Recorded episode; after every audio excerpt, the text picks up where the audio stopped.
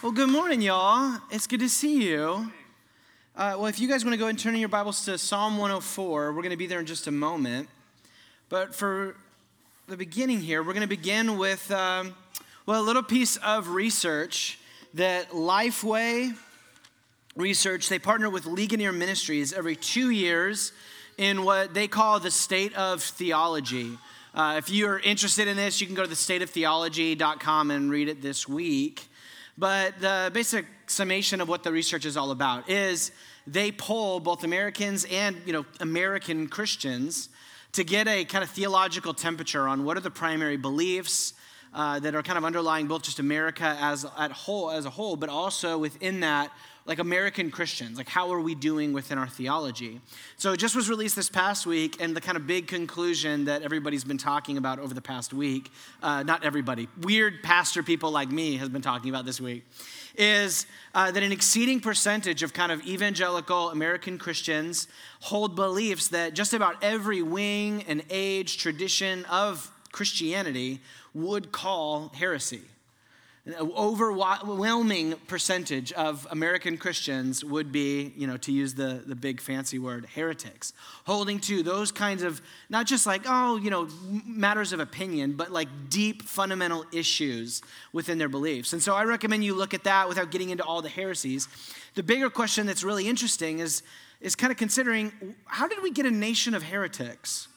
How do we get to a place where not really minute doctrinal issues, but big picture, big issues within the Christian faith are being missed by a majority of Christians? Russell Moore for Christianity Today wrote, you'll see behind me, the missing piece right now is not so much the ability to articulate doctrines, but a more fundamental literacy of Scripture, a more fundamental ability to read the Bible. This is what New Testament scholar David Nienhuis uh, quoted, lamented that we have a generation that's been trained to be Bible quoters rather than Bible readers. The idea being that you have a whole generation that the way that we've been trained to relate to this book, largely because of the preaching that we've sat under. So if you feel like this is me going after you, this is just as much an issue happening within the pastoral realm as well, is we have been fundamentally wired to read the Bible with little snippets out of context that have been brought over for us to have a little, you know, nugget that we carry with us. And so this is most American preaching, and so it shouldn't be a surprise that this is most American Bible readers.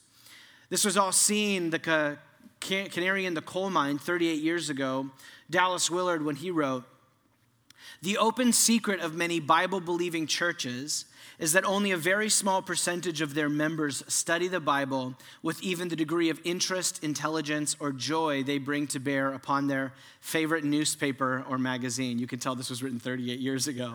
So just read into that, you know, anything on your phone, your news feed, or your timeline. Willard continues In my opinion, based on considerable experience, this is primarily because they do not know and are not taught how to understand the experience of biblical characters in terms of how they experience life. They do not know and they have not been taught. All of this comes together as just a reminder, an affirmation of our fall series that we've been in how to read the Bible, navigating the library of Scripture. Our hope over these past few weeks has been to help build our community as one that knows what to do with this book, a community of more than just Bible quoters, Bible readers. And so that has been our hope. And so behind me, you'll see kind of our working definition of the Bible that we've been making our way through. The Bible is a library or the library of ancient writings, both divine and human, that tell a unified story leading us to Jesus and forming us as his people. And so, so far, we've looked at the Bible as both divine and human. We've looked at it as a unified library that leads us to Jesus, that is its messianic literature. And all those us pronouns last week was us looking about how the Bible is communal literature. It's made to be read and interpreted and engaged in a community. And so today we're coming back to that big word there of ancient, that the Bible is ancient. It is an ancient library of writings, and it needs to be read in light of that the ancient language and ancient culture that the Bible comes from. The big fancy word for this is that the Bible is contextual literature. It has a context and needs to be read within that context. And though there's no like, you know, 11th commandment, thou shalt read the Bible in context, uh, we don't really have a passage for this, and so today's going to be more of a reflection on this biblical truth. But to get us going today, I wanted to look at one example that really highlights how the Bible comes to us from a, a context, a culture different than our own with Psalm 104. And so we're going to read from Psalm 104, kind of in keeping with last week, all of Psalm 104 together, and allowing us to just see a reflection on who God the Creator is as perceived by and described by someone that's speaking with the perspective of an ancient Israelite. And so, what this, as we're going to read through it, will do, maybe prompt some questions, but more than anything, I hope will set us with a proper posture to meet the God we believe is speaking to us in that book, in this book. So, if you'll, if you've got Psalm 104 there in front of you, would you join me in standing for the reading of the scriptures today? Psalm 104. So let's let's pray uh, before we read. Oh, Father, we come to you, each of us from a number of different places, some of us feeling uh, solid and steady at the end of this week or the beginning of a new one, as one of my friends said. Another of us were exhausted and tired and distracted. And so, Holy Spirit, we pray that you would bring to us a, a posture of attentiveness, got a receptivity to learning more about your word that we might better embody and obey it to find its truth applied within our lives today. And so, Holy Spirit, come, speak through your scriptures, and would you speak through me today, giving us a framework for how to better read the Bible. And again, not just to better read the Bible, but better live it out within our lives. Psalm 104. My soul, bless the Lord, Lord my God. You are very great. You are clothed with majesty and splendor. He wraps himself in light as if it were a robe, spreading out the sky like a canopy, laying the beams of his palace on the waters above, making the clouds his chariot, walking on the wings of the wind, and making the winds his messenger, flames of fire his servants. He established the earth on its foundations, it will never be shaken. You covered it with the deep as if it were a garment. The water stood above the mountains. At your rebuke, the water fled. At the sound of your thunder, they hurried away. Mountains rose, valleys sank to the place that you established for them. You set a boundary they can never cross. They will never cover the earth again. He causes the springs to gush into the valleys. They flow between the mountains. They supply water for every wild beast. The wild donkeys quench their thirst. The birds of the sky live beside the springs. They make their voices heard among the foliage. He waters the mountains from his palace. The earth is satisfied by the fruit of your labor. He causes grass to grow for the livestock and provides crops for man to cultivate, producing food from the earth, wine that makes human hearts glad, making his face shine with oil, and bread that sustains human hearts.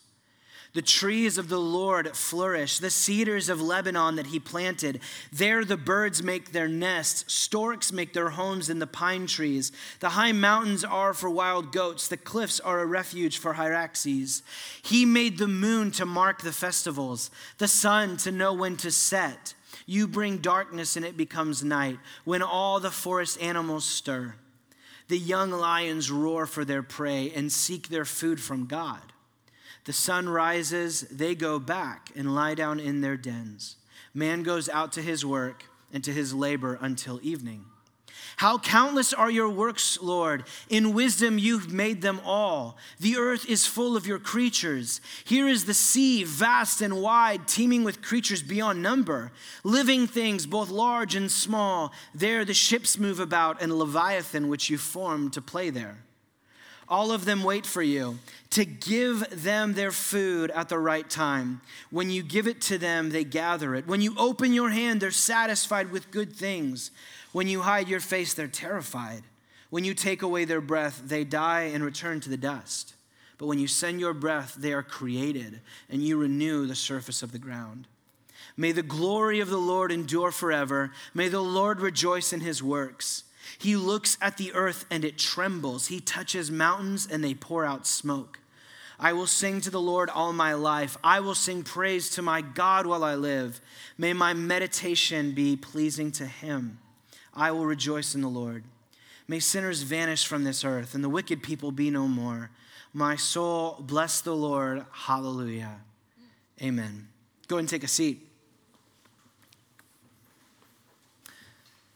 All literature, all writing, every and any creative human endeavor and work exists within a context for understanding a context for understanding. One example of this came from Christine Hoover in our fall book club, the popular Instagram account at Overheard LA.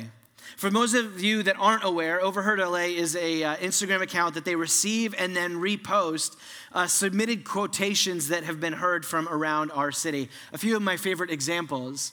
Uh, overheard conversation. How serious are you guys? He got me a residential parking permit for his neighborhood. I feel like that's the equivalent of a diamond in Los Angeles. The next one. Do you skateboard or snowboard? No, I only charcuterie board. The next one. No, I haven't been to Echo Park. Our office is in Marina and I live in Culver. I've never been east of Netflix. The people at Blue Bottle keep giving me whole milk when I order almond. In LA, that's a hate crime. The next one. We only dated for 11 Instagrams. Oh no. And then finally, I love you, but not drive you to LA, LAX, love you. So here you have all of these little things that bring some kind of response that you and I resonate with because you and I have within us a 2022 Angelino encyclopedia that when we read these things, they resonate with us, not only because we speak English, which they're written in, but we understand uh, Netflix as being more than for most people simply a streaming service, it's a physical location. We understand Culver as a city and not what most Midwesterns understand it to be as, is a fast food chain in the home of the Butterburger. I see those hands. We understand Blue Bottle as being, even though it doesn't say Blue Bottle Coffee Shop, for those of us that live here, we know Blue Bottle is not just a glass uh, container, it's a, co- it's a way of talking about a coffee shop. We can understand measuring time in Instagrams, and we understand the depth of love that is the trip to LAX. We understand these things. We have an Angelino encyclopedia. Communication is contextual. These same posts would be gobbledygook that would require so much translation for an elderly woman from Jakarta who has only spoken Indonesian or Chinese for most of her life. Similarly, these same posts would be gobbledygook for someone just 100 years ago but still living here in Los Angeles. Every time you open the Bible, you are taking an overseas flight and getting in a time machine. Every time you open the Bible, it is a cross cultural experience. And Psalm 104 is just one example of that. We just read a moment ago a at overheard ancient Israel as it were. And so each time we open the Bible, we need to read it as such. As Dan Kimball writes in his How Not to Read the Bible, he says, Though we believe the Bible was written for us, it was not written to us. Though the Bible was written for us, it is for our benefit. We are not the first audience receiving it. It was written to someone else. And the better we understand who it was written to and why, the more faithful we will be in figuring out how now it applies and is for us today. And so today, to kind of look at some of this, we've got three things we're going to look at. One is how do we get a better grasp at the language of the Bible? Two, how do we better understand the culture of the Bible? And third, how can we br- literally bring all of this home to us? How is this applied in Los Angeles in 2022? Now, the fact that I've started talking about better grasping ancient language and ancient cultures has some of you breaking out in sweat right now. And here, I'll just get this out. You'll hear this multiple times. The call of today is not that all of you become like seminary and Bible nerds but simply just pointing out some important notes that are often not seen in our reading of the Bible that lead to a lot of complications and giving some little practical handholds and tools for better, you know, getting out of the time machine as it were and then getting back into it. Sound good? Okay. So first, let's look at the languages of the Bible by just acknowledging what might be new for some of us is that the Bible wasn't written in English. The Bible wasn't written in English. It was written in ancient, uh, in the Old Testament, Hebrew and Aramaic, in the New Testament, in ancient Koine Greek. And so, if, let's just, you know, imagination zone for a moment. If you were booking a flight to go somewhere that English was not the primary language, if spoken at all, one of the first things that you would begin to do months in advance is you would, one, start trying to learn the language, or two, you would hire a translator for yourself. Because you know, if I go into some place without knowing the, the language, I am going to get lost. It's going to go poorly for me. And this is where the gift of your English translation comes in. Because as someone who has studied the original languages, this thing provides you with the ability to save so much time, money, and as I and my wife can attest, mental health in being able to understand a majority of what was written in Hebrew and Aramaic and Greek without having to spend all of the money and all of the time and all of the mental exhaustion in learning Greek or Hebrew, or I never even got close to touching Aramaic.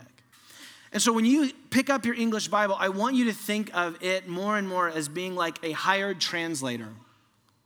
Kind of like C3PO or uh, Lost in Translation, The Terminal, or Hurt Locker, Close Encounters. You have all of these movies where you have someone that's a mediator between the conversation of two people that don't speak the same language. And so someone that stands in the middle hears what they say and then says it back to you. And that is what your English translation is doing. It is a uh, in many cases, either one, but most often, the main thing is a team of scholars that are working together to be the translator. That Moses writes this, and then they, they repeat it back to you. To see that there is this process of translation that's happening here. And so the question then is why do we have multiple English translations? This is actually a hiccup point for many people in coming to like investigate the Christian faith is how can you take this thing seriously? There's, you know, 20, 30, however many English translations. For those of you that are multilingual know that languages and words work differently. Depending on the language that you're translating from or to, there are, you know, the fancy words, things like grammar and syntax and semantic range that need to be taken accord of. And so, all good translations, all of your English translations work on this spectrum that you'll see behind me. So, again, think of C3PO or the translator in between the two parties.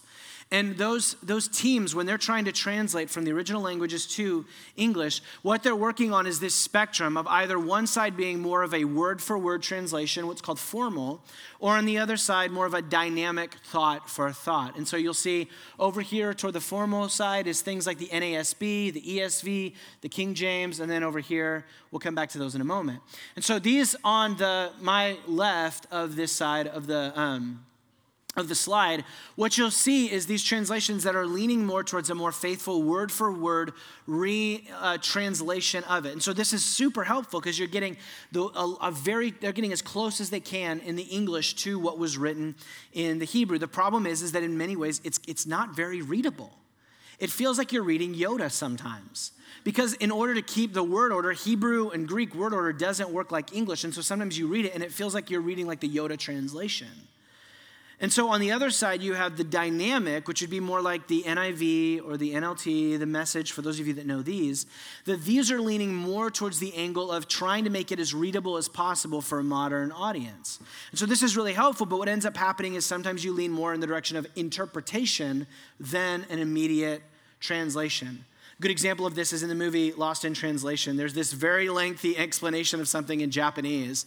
And the, the translator turns to Bill Murray's character and gives like a very short summary of what was like this very long quote. And the response is like, is that all he said? And so sometimes in leaning the NLT or the message, we're trying to make it dynamic and readable for us today, do a little more interpretation, and that is so helpful. And the whole point is to go back to that spectrum is neither of these are wrong or right. But as the scholar Scot McKnight talks about them, they're like golf clubs. They're doing different things better than others. And so, just to go back to the slide, Kyle, if you want to throw that up, right in the middle here is the CSB, the Christian Standard Bible, which those of you that have been around know that we just recently moved to the CSB as our default translation here. And the whole point was the CSB, when they sought out this big committee team to make a new translation, a revised translation of what was called the Holman Christian Standard Bible, their goal was how do we hit the, how do we be the best, like right on the middle? Right? How do we just, what would it look like to have a translation that serves as this really awesome middle place? And they, they were able to accomplish it, and the proof is in the math.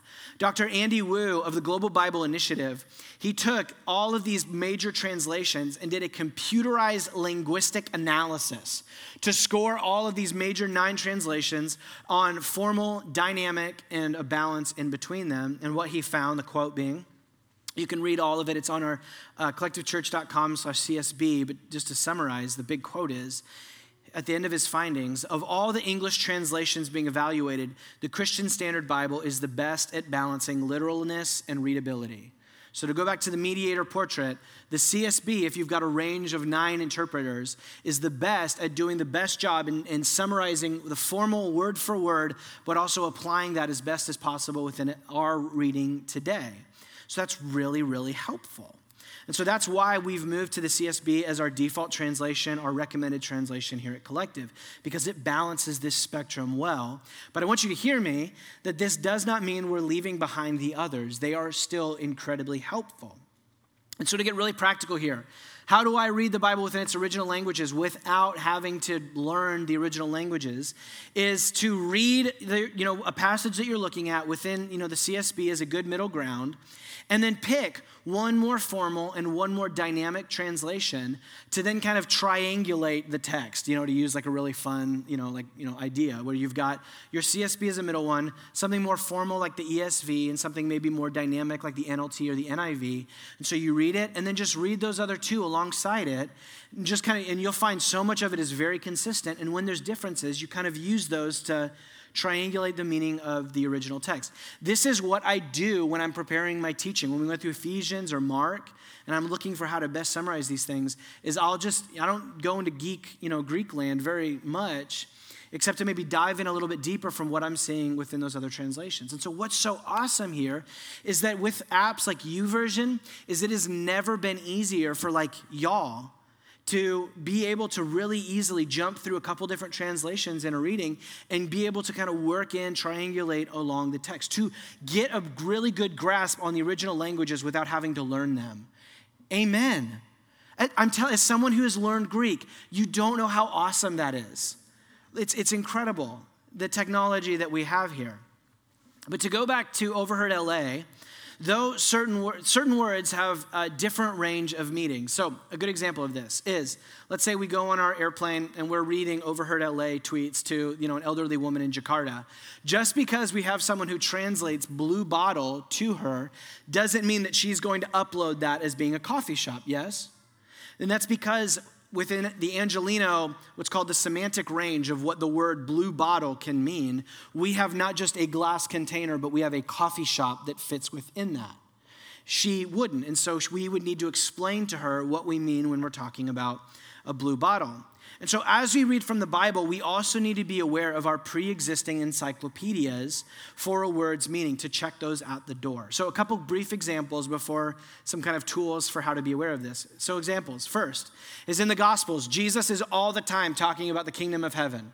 The kingdom of heaven is at hand. This is what the kingdom of heaven is like. This is the kingdom of heaven. Most of us, with a primarily American framework, we read into that that Jesus is talking about a post death place that you go. But when you follow Jesus' words and how he's talking about what the kingdom of heaven is, it is not simply a post death destination, it's a reality that's arriving presently through, presently through him on earth.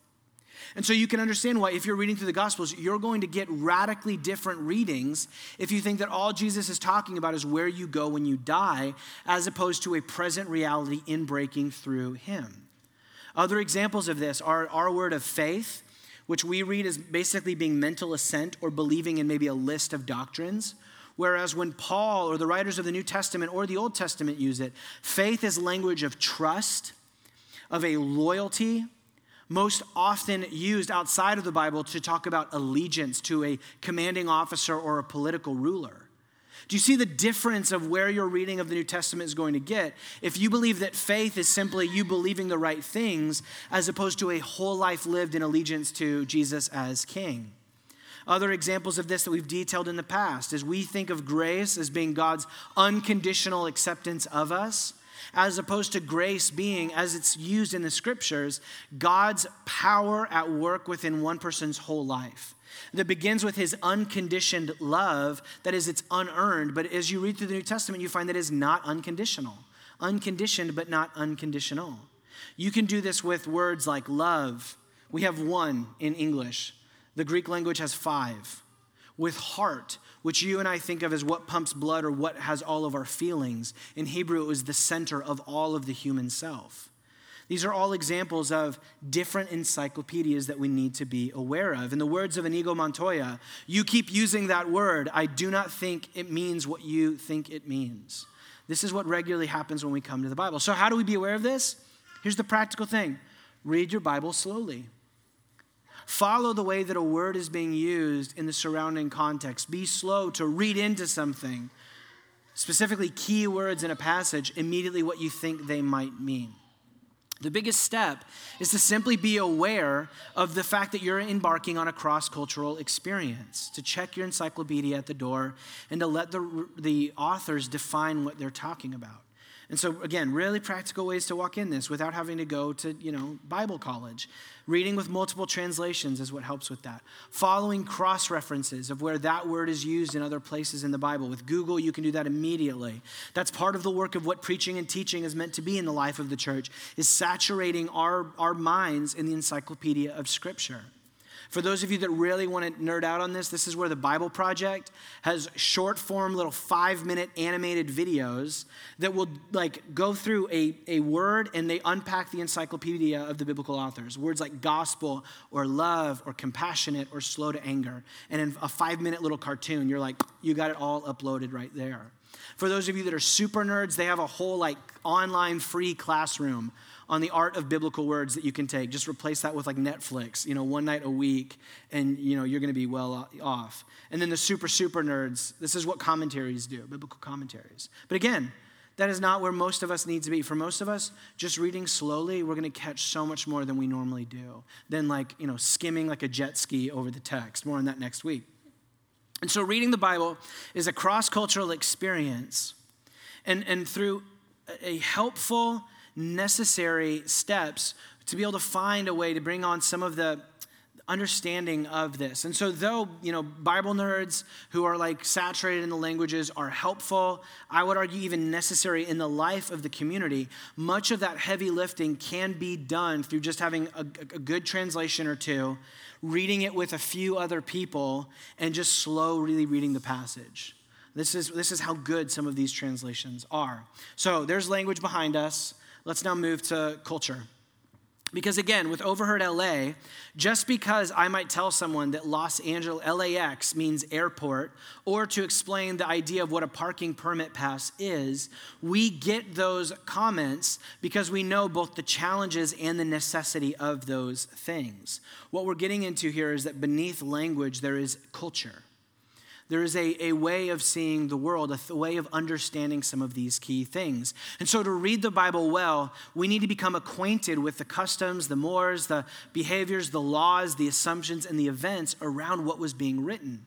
This is the word cultural context, or literally the world view, the way of seeing the world that the biblical authors had.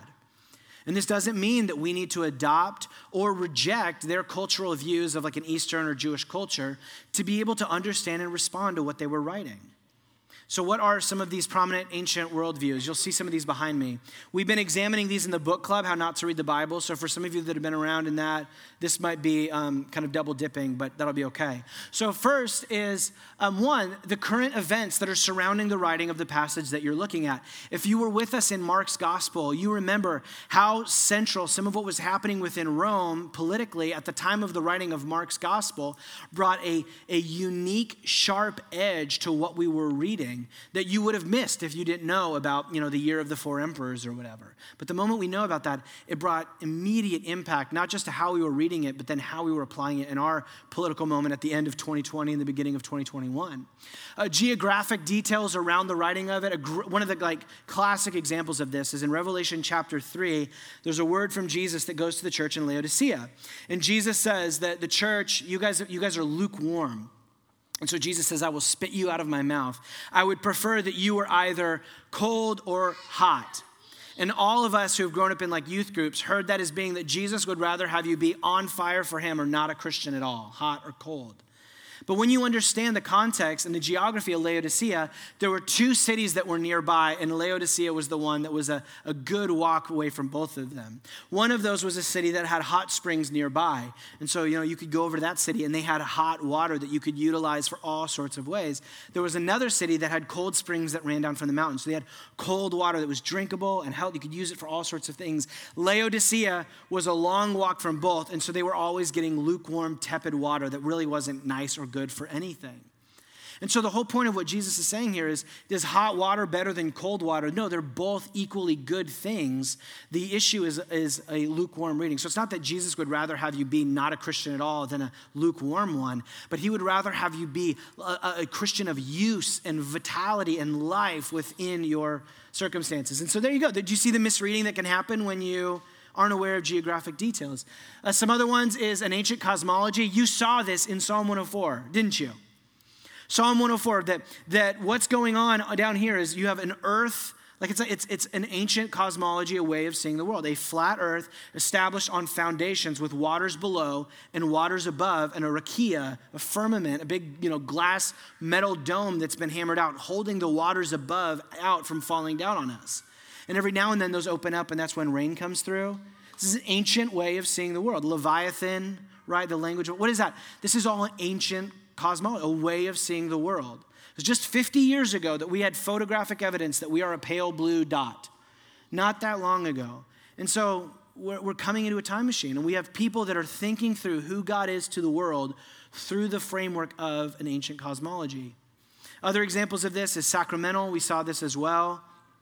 We would say that the lion isn't fed by God. We wouldn't say that, we, well, what, how is the water coming down from the mountains? Well, it's this whole process of snow melting, and then it turns down and it comes into a creek in the river. And a sacramental view goes we don't separate material from the spiritual. And so we saw that on display in Psalm 104 as well. Other examples of this that we might read over is a collectivist view of reality rather than an individualistic one. So this appears in places like Daniel 9, where the prophet Daniel repents for the sins of his nation and people, even though he himself has been blameless. He's repenting for sins that he didn't commit. Or in Isaiah 53, in the positive, you have the suffering servant who takes on the sins of his people to suffer for them so that he might bring redemption and forgiveness for them them. That is a collective. Why is he allowed and able to do that? A, a, suffering servant, a substitute, does not make sense in an individualistic society. It makes absolute sense in a collectivistic one. Similarly, in honor shame culture, patriarchal situations of ritual purity, these are all other, these are layers of how they saw the world. Another great example of this is subsistence living. That, man, if you had one bad farm day, you had one big mistake or something that happened, you'd be going on without food. You didn't have Whole Foods and Trader Joe's that, like, you just always had food available to you. You didn't have DoorDash. And so, one example of this is in a reading of the prodigal son with a bunch of people from a bunch of different contexts. When they read through it, there was a key thing that every, everyone else in the world, when they read the, prod, the story of the prodigal son, caught that American readers didn't. And it was that there was a famine in the story. That was one of the key things that sent the prodigal son back to the father was not just that he had squandered his wealth, but that a famine came. So the, the, the, story of the prodigal son is just as much a rebellious and foolish son as a son being caught in the brokenness of a world and having just things happen that break down. And those two things together what lead him back to the father. But we in our American worldview, both individualistic and we don't, we don't, we read over a famine, we miss out on these, these key things. You guys beginning to see some of these little examples of how we miss key elements of the biblical text simply just based off our perspective and reading. We want to be aware of these things.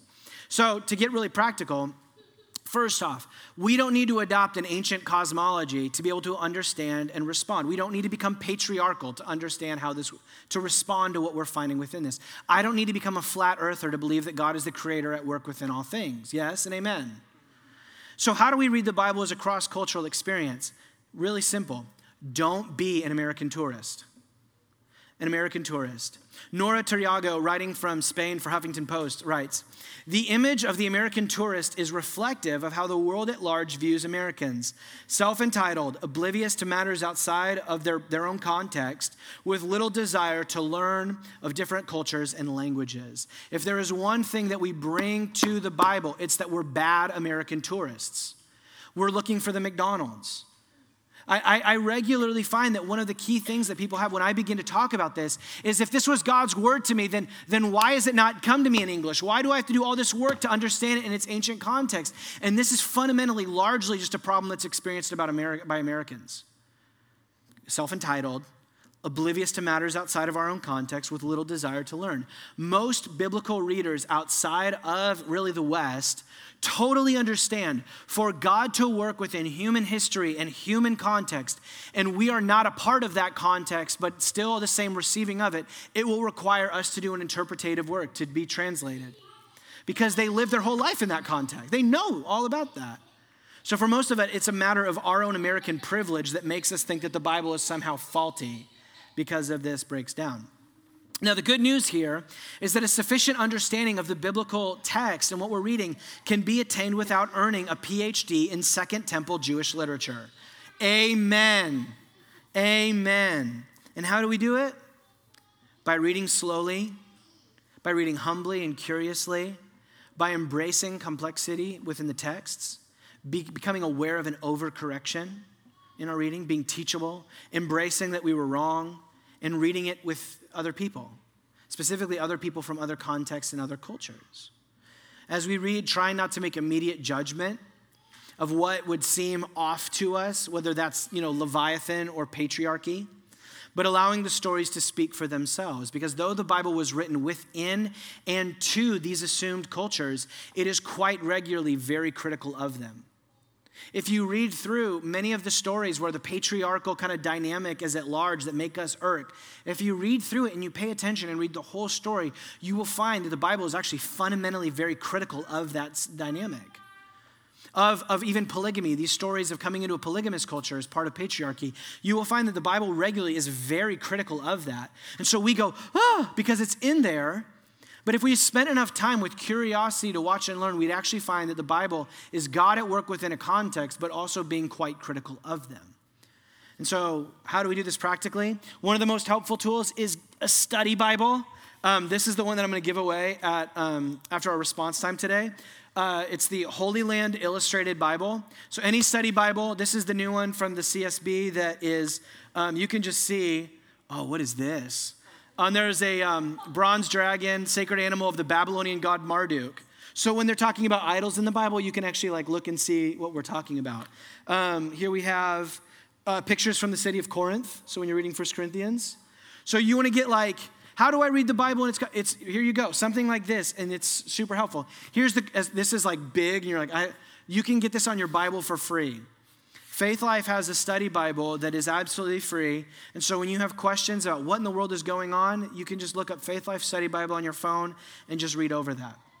So I'm going to give this away in a little bit. But other options for those of you that want to go beyond maybe just like a resource with the Bible, two of the most helpful books for me have been, um, they're kind of in a series. One is Misreading Scripture with Western Eyes, the sequel is Misreading Scripture with Individualist Eyes. They're both fantastic.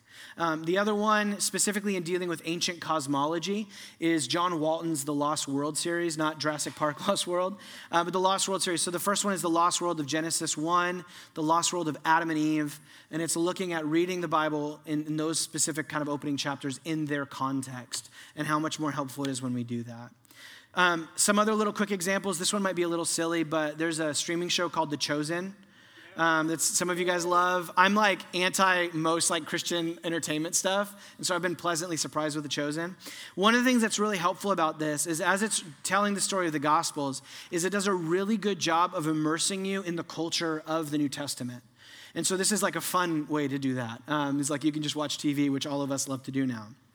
And then another additional thing of helping us do that, this is part of my job as a teaching pastor, is to be a tour guide and a translator of the biblical world in the life of the church. And if you've been around Collective for some time, you know that, that this is a big part of, of we, to understand this, we've got to understand it within its context. So there you go.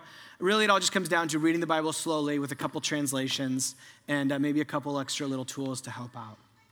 So your practice for this week is going to be to put this into practice at collectivechurch.com slash current series.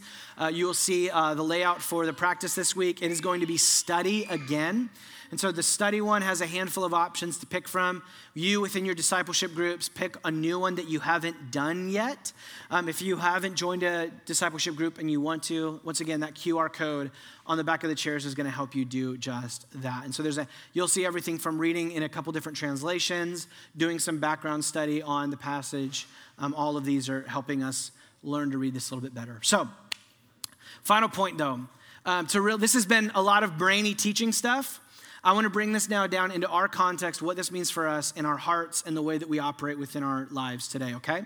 With a final point on why we read the Bible as ancient contextual literature. Our goal is to avoid two common pitfalls that happen with our reading of the Bible okay? Two common pitfalls that happen with the Bible. The first is what we could kind of call the fundamentalist pitfall. And this is a tradition within Christianity, specifically in the American West, that professes a, a literal, authoritative reading of the Bible. The quote that you might hear regularly from them is The Bible says it, I believe it, that settles it. The key problem in this framework is it leaves out, I interpret it, specifically through my cultural assumptions. If, it's, if all literature is contextual literature, it is culturally based, then to simply say, I, the Bible says it, I read it, that settles it, is you don't understand the context and the culture. And so, without having their culture and context in mind, or at least aware and looking for it, you will assume your cultural assumptions. And this regularly leads to cherry picking all over the place. A great example of this is in Genesis chapter 1, where we so regularly get very hyper focused on a literal six day young earth creation, but then we don't read around the passage where it uses language like a rakia, the glass dome being held up, that it's actually that space is water up there. It's an ancient cosmology. And so we need to be aware of a cherry picking that comes when we're reading our cultural assumptions, many people being on the defense of a secular uh, materialist version of Darwinism. And so, in defense of that, we double down on this view as opposed to reading it within its context and understand what it's doing. As Ben Witherington, a scholar in the New Testament, writes, a text without a context is just a pretext for whatever you assume it to mean. A text biblical text without its context is just a pretext for whatever you assume it to mean. And so the first pitfall of the fundamentalist is the pitfall of what we could call cultural assumption.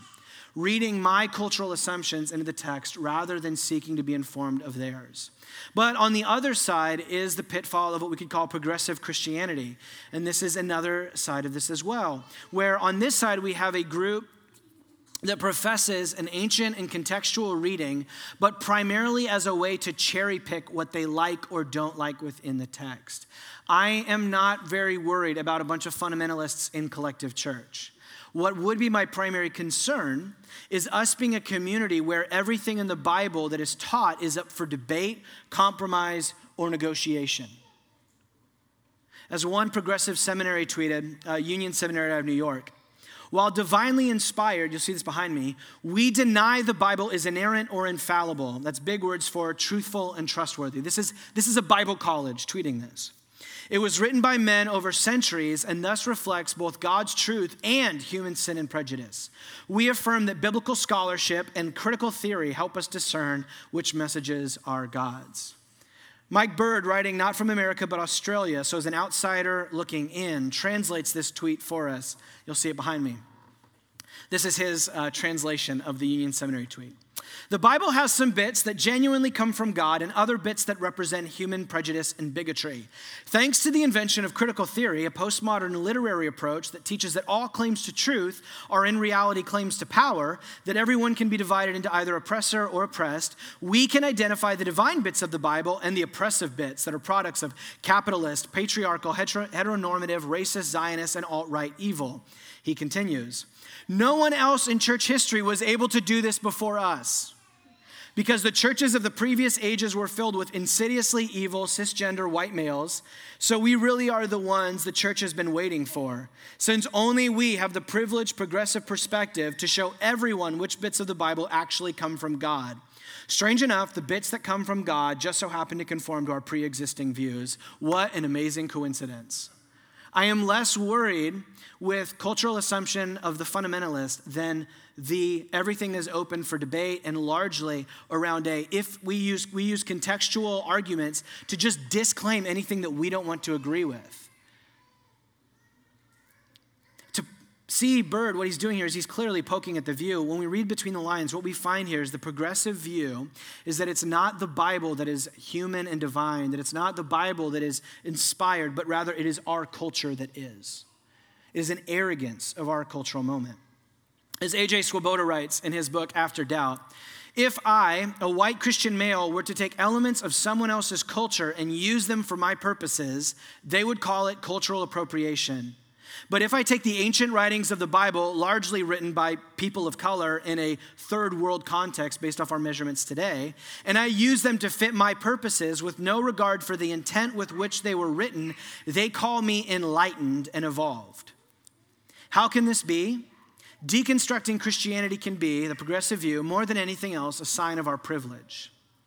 We look at a, a white man wearing, you know, a, an indigenous person's, you know, um, uh, like feather garment, and we, we would look at that and we would go, that is cultural appropriation all over the place. But what he's saying is when, when someone does that with any other cultural uh, artifact or representation, we look at that as wrong. It's cultural appropriation. When we do it with the Bible, picking and choosing what we want to take, irrespective of the context and culture that it came from, only for our benefit, what we're doing is cultural appropriation. And so, if the first pitfall is the ignorance of our culture and then assuming, on the other side is the pitfall of cultural appropriation, it is the arrogance of our culture rather than humbly looking to re- read and receive. And so, being aware of these two, the ignorance of cultural assumptions and the arrogance of cultural appropriation, the way that we're being called into is the way of covenant application. A humble reading that we receive a view of the scriptures that comes from what Jesus taught, that the Bible is both divine and human word. It is inspired in the words of the Apostle Paul. And so, what that means as a human word is that we first need to understand it in its human context. That does not mean that we need to adopt the language of Hebrew or the cosmological view of their culture or their patriarchal, whatever it might be. But we do need to see, understanding their context, then, how God is at work within history. But second, receiving it not just as a human word, but also as a divine word, we need to assume as a community that this story these commands, this poem, whatever it might be, has implications to us as the current generation of the covenant people of Jesus. And so we read it as a unified library, looking for what this says in its cultural context about, to go back to the unified library teaching, who God is, what it means to be his people, what it means for him to dwell with us, and for Jesus to fulfill it all. That's what we come looking for in the midst of this cross cultural experience.